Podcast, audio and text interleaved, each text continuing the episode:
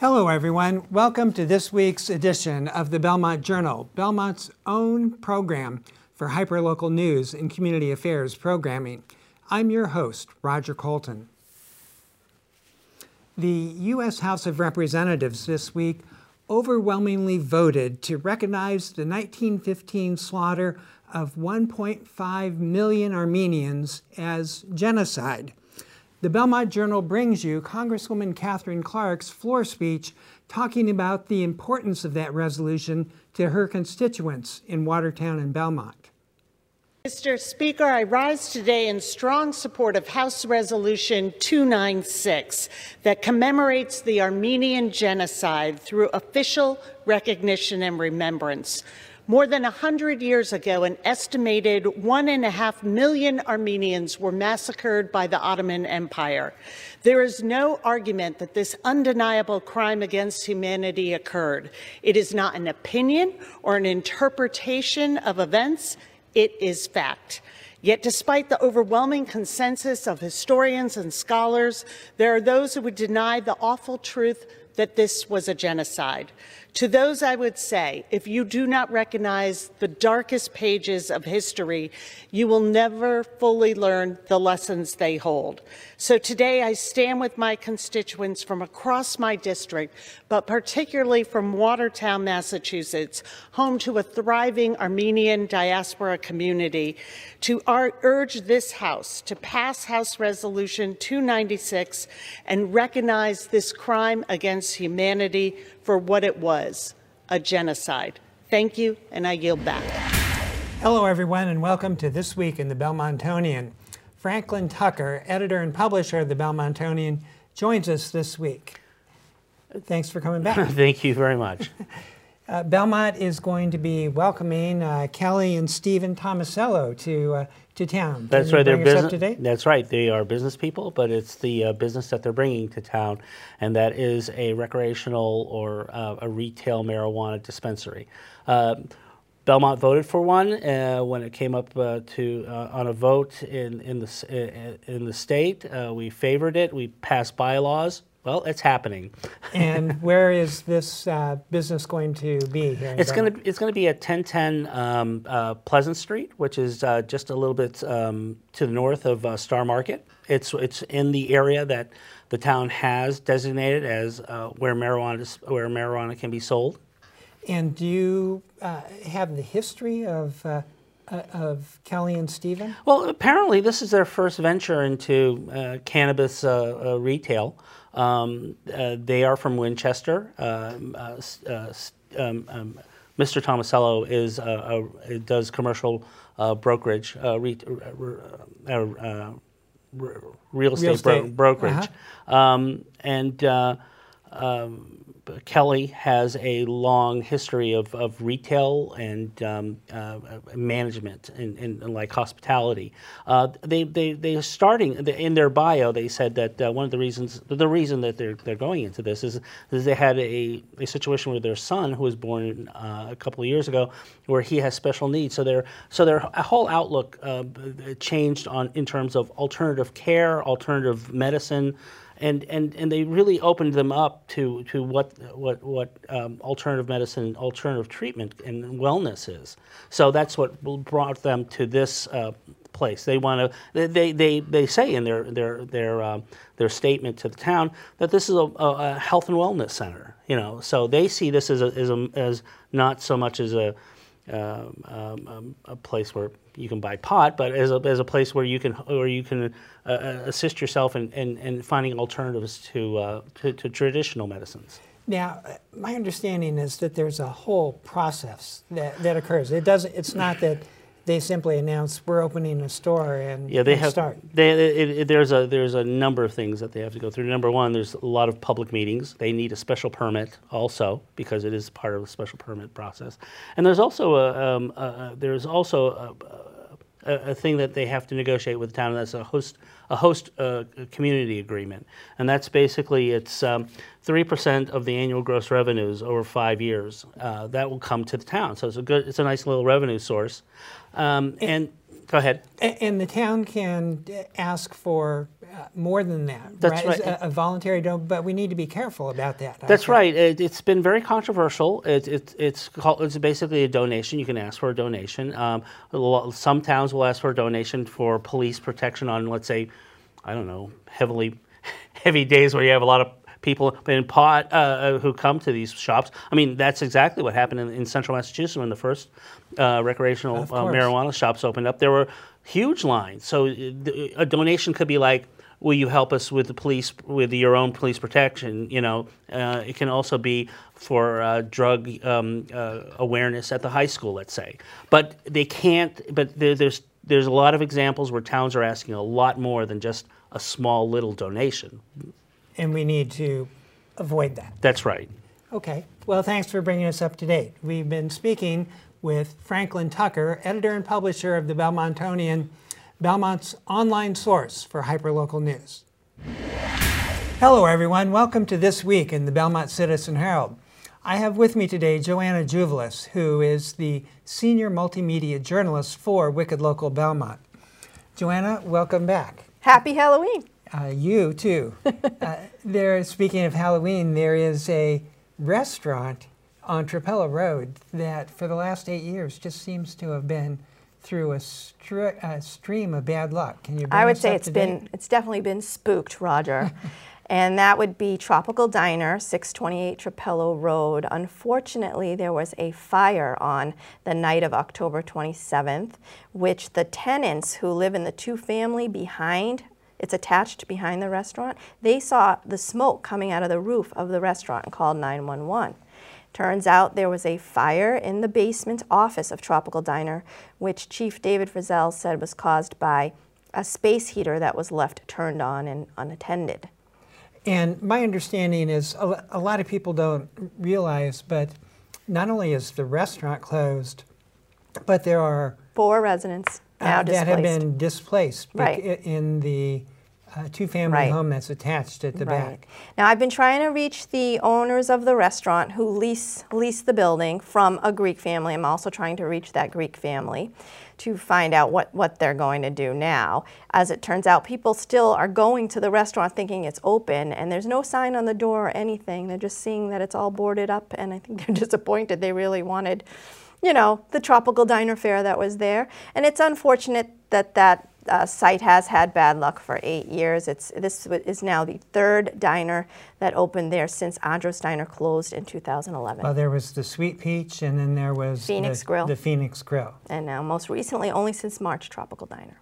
And there is no news yet on whether that's going no. to reopen. No news yet.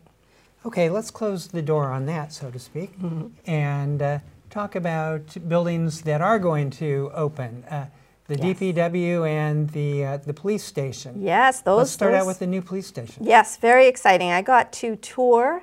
That's one of the perks of my job is I get to go on construction tours and wear hard hats, and I was very excited to do that. I got a tour of the police station, which is currently under renovation. The existing building is being completely renovated inside. It's all gutted. Walls have been torn down. Rugs have been torn and they up. found some surprising. They did maple hardwood underneath yes. these rugs. That might be a savings for the town. They won't need to put new hardwood. They can just refurbish this old hardwood. And is there an expectation date of when it's going to be done? Well, just so you know, they also put the, the footings are in for the foundation for the 10,000 square foot addition. The dirt has all been dug up. It's amazing to see firsthand. It really is. So that project is scheduled to be completed the end of next year. So this time, oh, like December of next year, they'll hopefully be moving back in.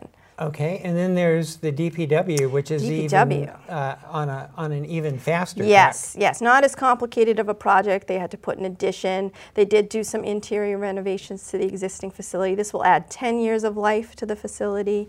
It's it's adding really nice locker facilities and showering facilities, laundry facilities, and uh, let me see, office space. And, and, my understanding is that there are now facilities for both men and women. Yes. Which they lacked before. Yes, and much improved air ventilation, which is very necessary for that facility. And it is scheduled to be open the end of this year. They're, they're just about, they're, they're almost done. I mean, it's all framed, and they'll just have to put in the toilets and all that. I even got a picture of one of the showers. That's great. Well, so the big four uh, construction projects uh, uh, continue to move forward. Yeah, I think it's exciting. Daedalus is definitely doing a good job as the owner's project manager. That's great. Thanks for bringing us up to date. We have been speaking with Joanna Juvelis with the Belmont Citizen Herald. The Belmont Marauder football team is on its way to the state playoffs this year. The Belmont Journal brings you the story. It's the regular season finale at Harris Field. Big night, a senior night as well and the Marauders looking to try to qualify for the Division Three North playoffs. They get a fortuitous bounce early on as Woburn fumbles the opening kickoff, and the Marauders recover deep in Tanner territory. Then it's a handoff to Chad Francis, who's been on a tear lately. Puts it in quickly, 7 0 Belmont. Then it's senior quarterback Avery Arno firing, finds his co captain Zach Hubbard wide open for the long touchdown. And just like that, the Marauders are already up 14 0. Still in the first quarter, here is Francis again. As we said, he has been on a roll the last three games. He's run for 701 yards and seven touchdowns, including this 95 yard run to the house. And it's already 21 0 after the first quarter. Second quarter action, Mora Chad Francis, his third touchdown of the game, puts the Marauders up big. Here is a long pass for Woburn, but it's intercepted by Preston Jackson Stevens, and you'll see the nice return here for the Marauders, who rolled over Woburn. Final score this one was 42 to 7, and we'll get to see another long touchdown pass from Arno to Hubbard again for his second, and the two will uh, go get together one more time. Arno finishes 8 for 10. Hubbard, three touchdown receptions. And there's the exclamation point at the end of a very impressive win. Marauders qualify for the D3 North playoffs at Danvers High School on Friday, November 1st, 7 o'clock. The Benton Library is a privately owned and operated public library run by neighborhood volunteers. The Benton's interest, however, goes far beyond the books that it shelves. BMC's Jane Peters brings us the story. So my name is Elizabeth Gibson and I'm the president of the Friends of the Benton Library. We license the building from the town. We do fundraising to cover all the expenses associated with the building. We just do our best to keep the doors open and, and run a little library. There was a mansion and it was built in 1820 by a man named Mr. Cushing but at one point it was sold to a man who ran a school. And the school built this building to be a chapel. The grounds changed hands several more times. The last owner was Everett C. Benton. When he died, his family ended up selling the mansion but donating this building to the town to be used as a library. It stayed a library from 1930 up until 2009 it actually got closed, it got given back to the selectmen, and it reopened under the auspices of the Friends of the Benton Library 2011. I started volunteering here in uh, 2013, and I just walked by the library one day. It's a very striking building, um, and a lot of times people just kind of walk in and they're like, What is this place? So I basically help staff the library, make sure that all of our shifts are fully staffed. And for the most part, we have regulars that, that come in and they do those regular shifts week after week after week. Um, we have what we call substitution shifts. Those substitute people will come in and they, they fill shifts as they desire. For some people, it's the books. For some people, it's the, the building itself. You know, some people need the community service hours, and we're a really great opportunity for that. So yeah, it's a lot of things that bring people here. I think the reason most people stay are, you know, the people, uh, the community itself. We have free library cards. Anyone can have a library card. We don't charge overdue fines. We, you know, we can't do what the main library does. We can't provide the wealth of resources and services that they provide. But what we have is a nice small building that children find very appealing. So I know when my children were little, we spent a lot of time here. And um, a lot of people who come through the door remember when they were children in this building. There are no boundary restrictions. We're here for the neighborhood, we're here for the town of Belmont, but we're here for far more than that. We're not exclusive in any way. We hope everyone will come here and be part of our community. Belmont resident Cindy Reitmeyer is known throughout the metropolitan region as Boston Tech Mom. This past weekend, Reitmeyer hosted the Boston STEM Fair, and the Belmont Journal was there. We're here at the Lexington High School in Lexington, Massachusetts today for the Boston STEM Fair. This is an event for families who want to come find STEM activities and programs for their kids. I started Boston Tech Mom about five years ago because one, I worked in the tech industry, so I was exposed to a lot of cool, innovative technologies and worked with scientists and engineers and saw the, the amazing kind of jobs they had and, and the type of work they were doing. And then I became a parent, and my oldest daughter had an interest in technology at a very young age. She was the kid who loved Legos and played with robotics and, and liked to code. So I was searching for opportunities for her out of school at a very young age. And we are very fortunate in Massachusetts. We've got lots of different programs, but sometimes it can be hard to find them. And so a couple years ago, I thought, why don't I take the research I've done, my knowledge, my experience, and share that with other parents because I know they're looking for these same kind of experiences. So my work on Boston Tech Mom is all online. I have a lot of resources on my website and I publish articles for parents, but it was important for me to take what I do online and bring it into the real world and really connect parents and organizations so they can talk about their programs and help families discover programs that are going to be a great fit for their kids. I host the Boston STEM Fair because I do want to raise awareness for STEM education, and I think it's really important for families to be able to come meet all the wonderful STEM organizations we have around the greater Boston area. I think nothing beats a face to face conversation so they can come and learn about coding programs and robotics and clubs and classes and talk with these organizations about their curriculum, how they teach students, the hands on activities they have, the kind of projects kids will be working on. I think that sometimes we get a limited view on STEM and we just think about the science class we take at school or the math class. But really, I think where you get the interest and excitement young, uh, among young kids is when you start to work on projects and you're building things, it's tactile, and things don't work the first time, and you've got to figure out why. That's part of the engineering process. STEM is not just associated with schools. There's definitely the, the schoolwork during the day.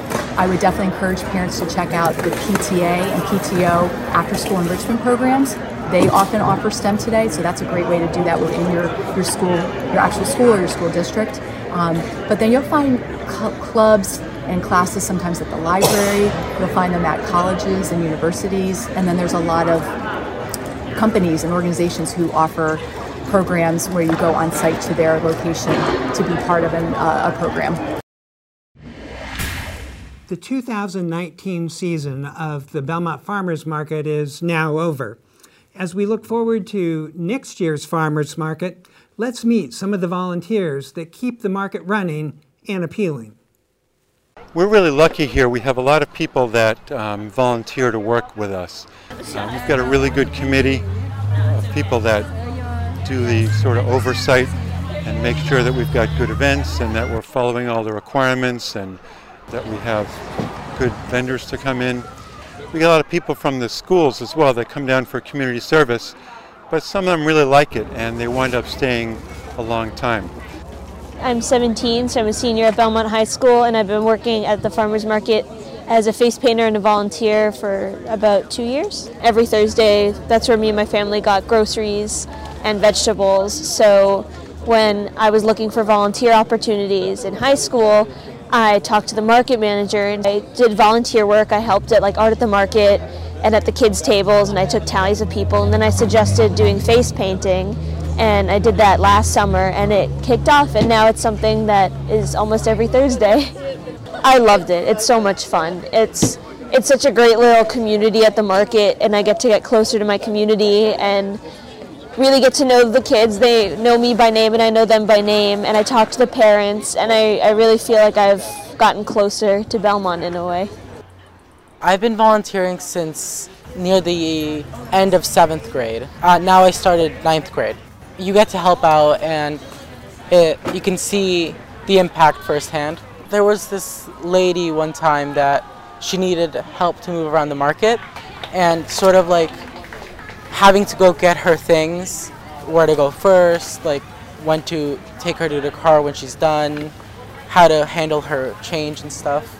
I think it's important. It's with a short piece of rope. I have been in the farmer's market doing magic here about eight or nine years. It was right near the beginning of my interest in magic. When I was 14, I took a job working at the Magic Art Studio in Watertown. And so it was around that time that Vicky had called up uh, the Magic Art Studio. I had really never performed for a type of crowd like this before. I wasn't doing shows, it was just as a hobby at that point. But I had a few stuff, so I came here and I just started performing. We set up a few dates for the next year, and I came back for that. I ended up printing up business cards, and for a good solid couple of years, most of the money I made in Magic came from people who saw me right here at the Belmont Farmers Market. I owe a lot to the farmers market, so that's why uh, I think it's one of the main reasons why I love coming back here. Is because I just love the community here. I love giving back because I have actually received a lot of that out of it myself, and I love the families and I love the kids.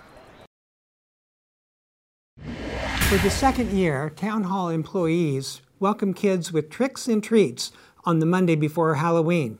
Joanna Juvelis was there. Oh my god, it's Jaws. Hi everyone, second annual Halloween trick or treat at Town Hall Complex. We're here giving out candy to trick or treaters um, at the Town Hall and the Homer Building. Offices and departments have dressed up in their favorite characters, and as you can see, I am Belle this year. Uh, the town administrator's office has done Beauty and the Beast. I think it brings the public into town hall and, and um, brings children in to learn about the government, to meet people in a more informal capacity, and it's fun and for good for morale for departments. Oh, happy Halloween!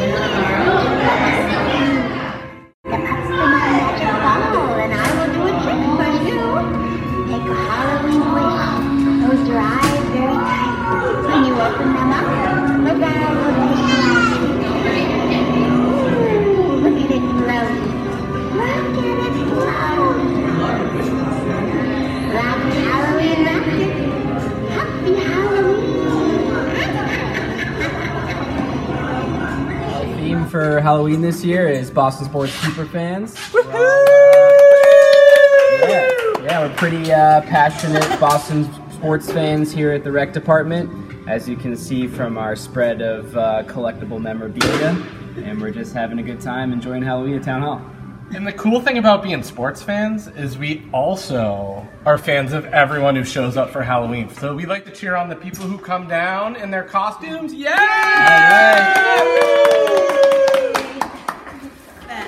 Oh, it's so much fun. The kids are loving it. Um, better than Halloween night itself.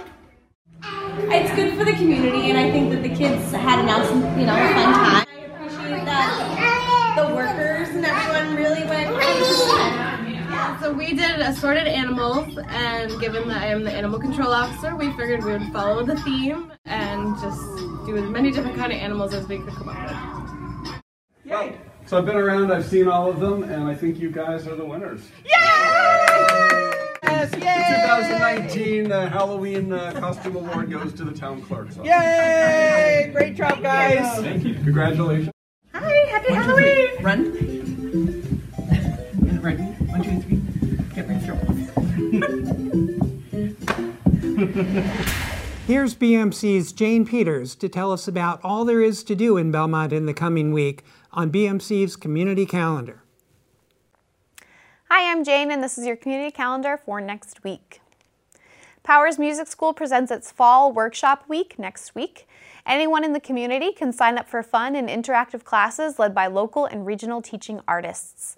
Classes for adults, seniors, young children, school-aged kids, and high schoolers are available on many topics from playing the tin whistle to improvisation to yoga for musicians. Learn more about Workshop Week and sign up at powersmusic.org slash workshop-weeks. Belmont author Sarah B. Fraser will speak on her debut novel Long Division on Monday at 11 at the library. In the novel, Leigh Fortune reckons with the fallout of her mother's choices while her grandmother comes to terms with the role she played in the family's unraveling. Visit belmontpubliclibrary.net for more information about this Books and Bites program. As a thank you to our local veterans, the Belmont Council on Aging will host its fifth annual Veterans Breakfast, free for veterans and their families on Thursday, November 7th from 9 to 10.30. Meet Belmont Veteran Service Officer, COA staff, and local reps, and enjoy a special performance by the company Bees. Call to reserve your seat by Wednesday. The BHS Performing Arts Company presents a stage adaptation of George Orwell's classic novel Animal Farm as their fall play on Thursday, Friday, and Saturday at 7 in the BHS Auditorium. Tickets are available at bhs-pac.org. The Belmont Gallery's new exhibit, titled Elemental, is on display now through December 27th.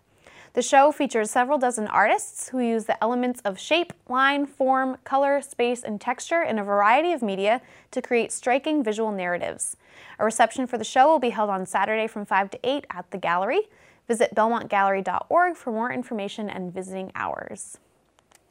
Belmont Orthodontics will buy back your child's Halloween candy from November 4th through November 14th.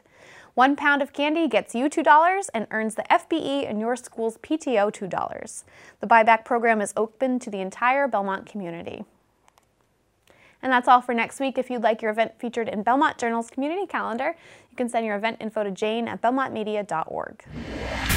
Well, that's it for this week's edition of the Belmont Journal. Thanks for watching. I'm your host, Roger Colton. I will see you again next time.